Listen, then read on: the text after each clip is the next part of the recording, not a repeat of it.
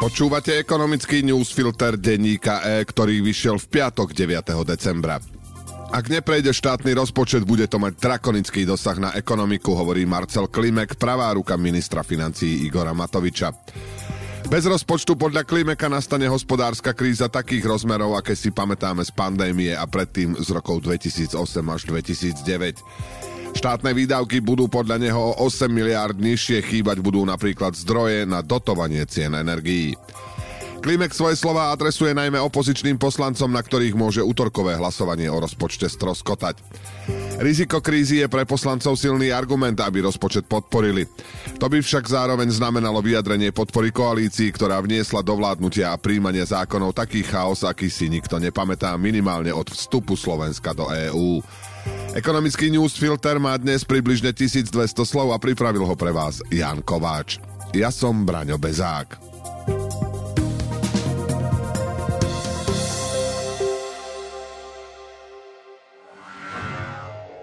Eva má Filipa, ale aj Erik má Filipa. Ani na tiež. Môže ho mať každý, kto si vyberie nový model Škoda Scala, Kamik alebo Fabia, ktoré prichádzajú s cenovou garanciou na 12 mesiacov a balíkom benefitov 5 rokov pohody. S výhodným financovaním, 5-ročným servisom, 5-ročnou zárukou a zimnými kompletmi v cene. Ušetríte tak až 1500 eur. Kontaktujte svojho predajcu a objednajte si svoje nové vozidlo už teraz. Viac na www.škoda-auto.sk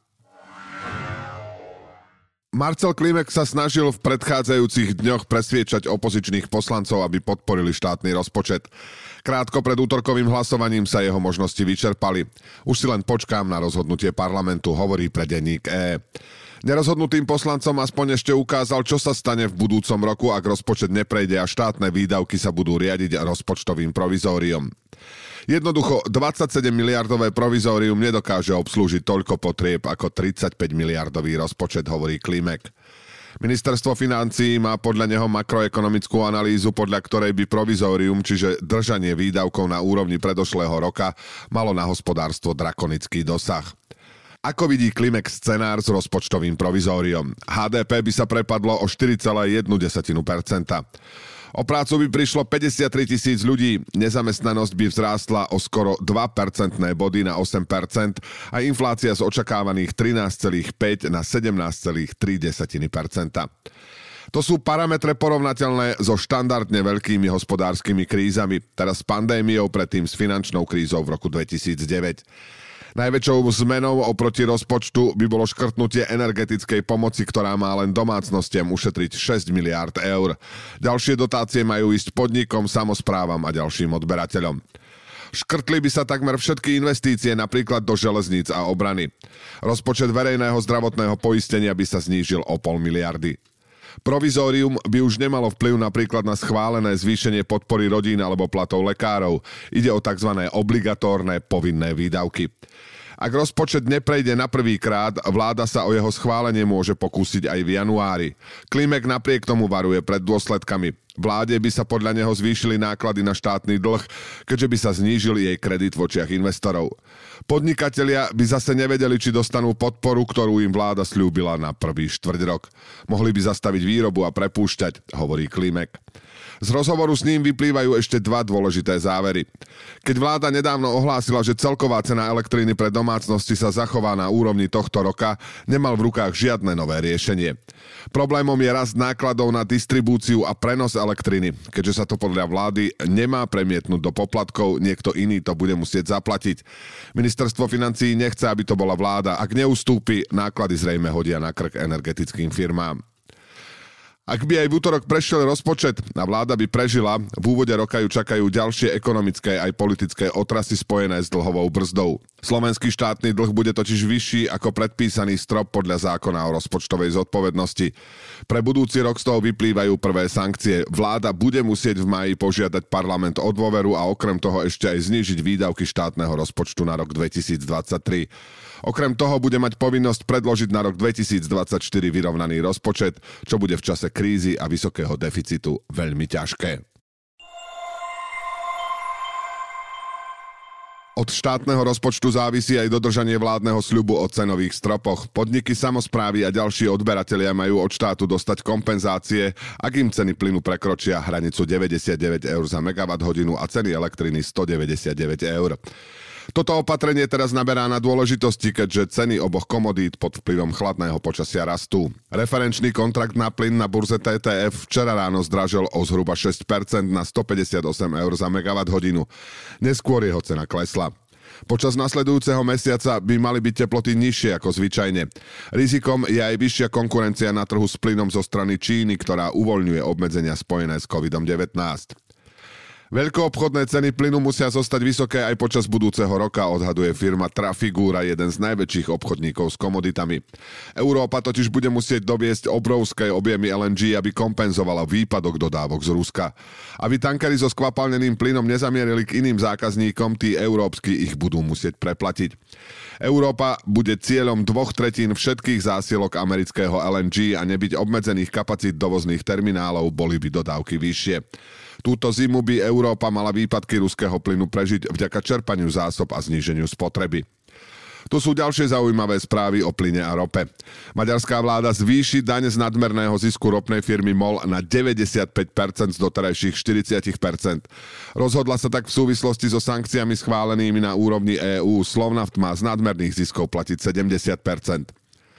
V tureckých vodách sa hromadia desiatky tankerov s ropou. Príčinou sú prísnejšie pravidlá pre tranzit, ktoré schválilo Rusko v súvislosti so zákazom dovozu ruskej ropy do EÚ a stanovením jej maximálnej nákupnej ceny. Prevádzkovateľia ropovodu TAL chystajú v Taliansku investíciu za 58 miliónov eur. Zhruba polovica pôjde na modernizáciu zariadení v Terste, kde sa prečerpáva ropa z tankerov. Ropovod vedie do Rakúska a Nemecka. Česko očakáva, že sa vďaka nemu odstrihne od ruskej ropy. Uzbekistan sa vymedzil voči návrhu Moskvy na vytvorenie plynovej únie s Ruskom. Nesúhlasí s politickými podmienkami a uviedol, že prípadná preprava plynu cez jeho územie bude mať čisto obchodný charakter. Čína uviedla do prevádzky ďalší úsek plynovodu Sila Sibíry, ktorý privádza ruský plyn zo sibírskych oblastí do Šanghaja. Nový úsek spája zdroj plynu s mestami na severe a východe Číny. Zvyšovanie príplatkov za prácu, ktoré v parlamente nečakane presadili poslanci Smeru, je nezodpovedný hazard s celou ekonomikou, reagovali včera zástupcovia firiem a samozpráv. Kritizujú, že vláda v najťažších časoch ešte viac zaťažuje podniky, aj keď sa v programovom vyhlásení zaviazala, že ich premeno zníži. Vplyvné firemné asociácie a Združenie miesta obcí Slovenska o schválenej novele zákonníka práce hovoria, že porušila sociálny dialog, v rámci ktorého sa dohodli s vládou na výške minimálnej mzdy a zachovaní doterajšej úrovne príplatkov. Zo zvýšenia príplatkov si až 52% zoberie cez dane a odvody vláda. Príplatky sa premietnú do vyšších cien tovarov a služieb aj do poplatkov za odpady a nákladov na verejnú dopravu, meskú a obecnú políciu. Okrem akútnych hrozieb pre firmy a samozprávy ide o ďalší príspevok k plazivému poklesu slovenskej konkurencie schopnosti. Slovensko má najrýchlejšie rastúce jednotkové ceny práce spomedzi krajín V4. Obnovená valorizácia príplatkov za nočné a víkendové služby jeho pozíciu ešte viac horší. Dotkne sa to napríklad automobiliek, gastrosektora, hotelov a pekární, kde je práca cez víkend a v noci bežná. Jednotkové náklady práce vzrástli za posledných 10 rokov na Slovensku o 24%. V Maďarsku tento ukazovateľ v rovnakom období poklesol čo schválil parlament. Dnes je väčšina príplatkov stanovená pevnou sumou alebo na základe priemerného zárobku zamestnanca. Po novom budú opäť viazané na minimálnu mzdu. Tá navyše od januára rekordne vzrastie na 700 eur. Napríklad príplatky za sobotnú prácu majú byť 50% minimálnej mzdy, prípadne 45% pri pravidelnej práci. Za nedelu majú byť 100, respektíve 90% minimálnej mzdy. Za nočnú prácu bude zvýhodnenie 40% minimálnej mzdy alebo 50%, ak ide o rizikovú prácu, prípadne 35%, ak sa daný druh práce musí vykonávať prevažne v noci. Eva má Filipa, ale aj Erik má Filipa. Ani na tiež. Môže ho mať každý, kto si vyberie nový model Škoda Scala, Kamik alebo Fabia, ktoré prichádzajú s cenovou garanciou na 12 mesiacov a balíkom benefitov 5 rokov pohody. S výhodným financovaním, 5-ročným servisom, 5-ročnou zárukou a zimnými kompletmi v cene. Ušetríte tak až 1500 eur. Kontaktujte svojho predajcu a objednajte si svoje nové vozidlo už teraz. Viac na www.škoda-auto.sk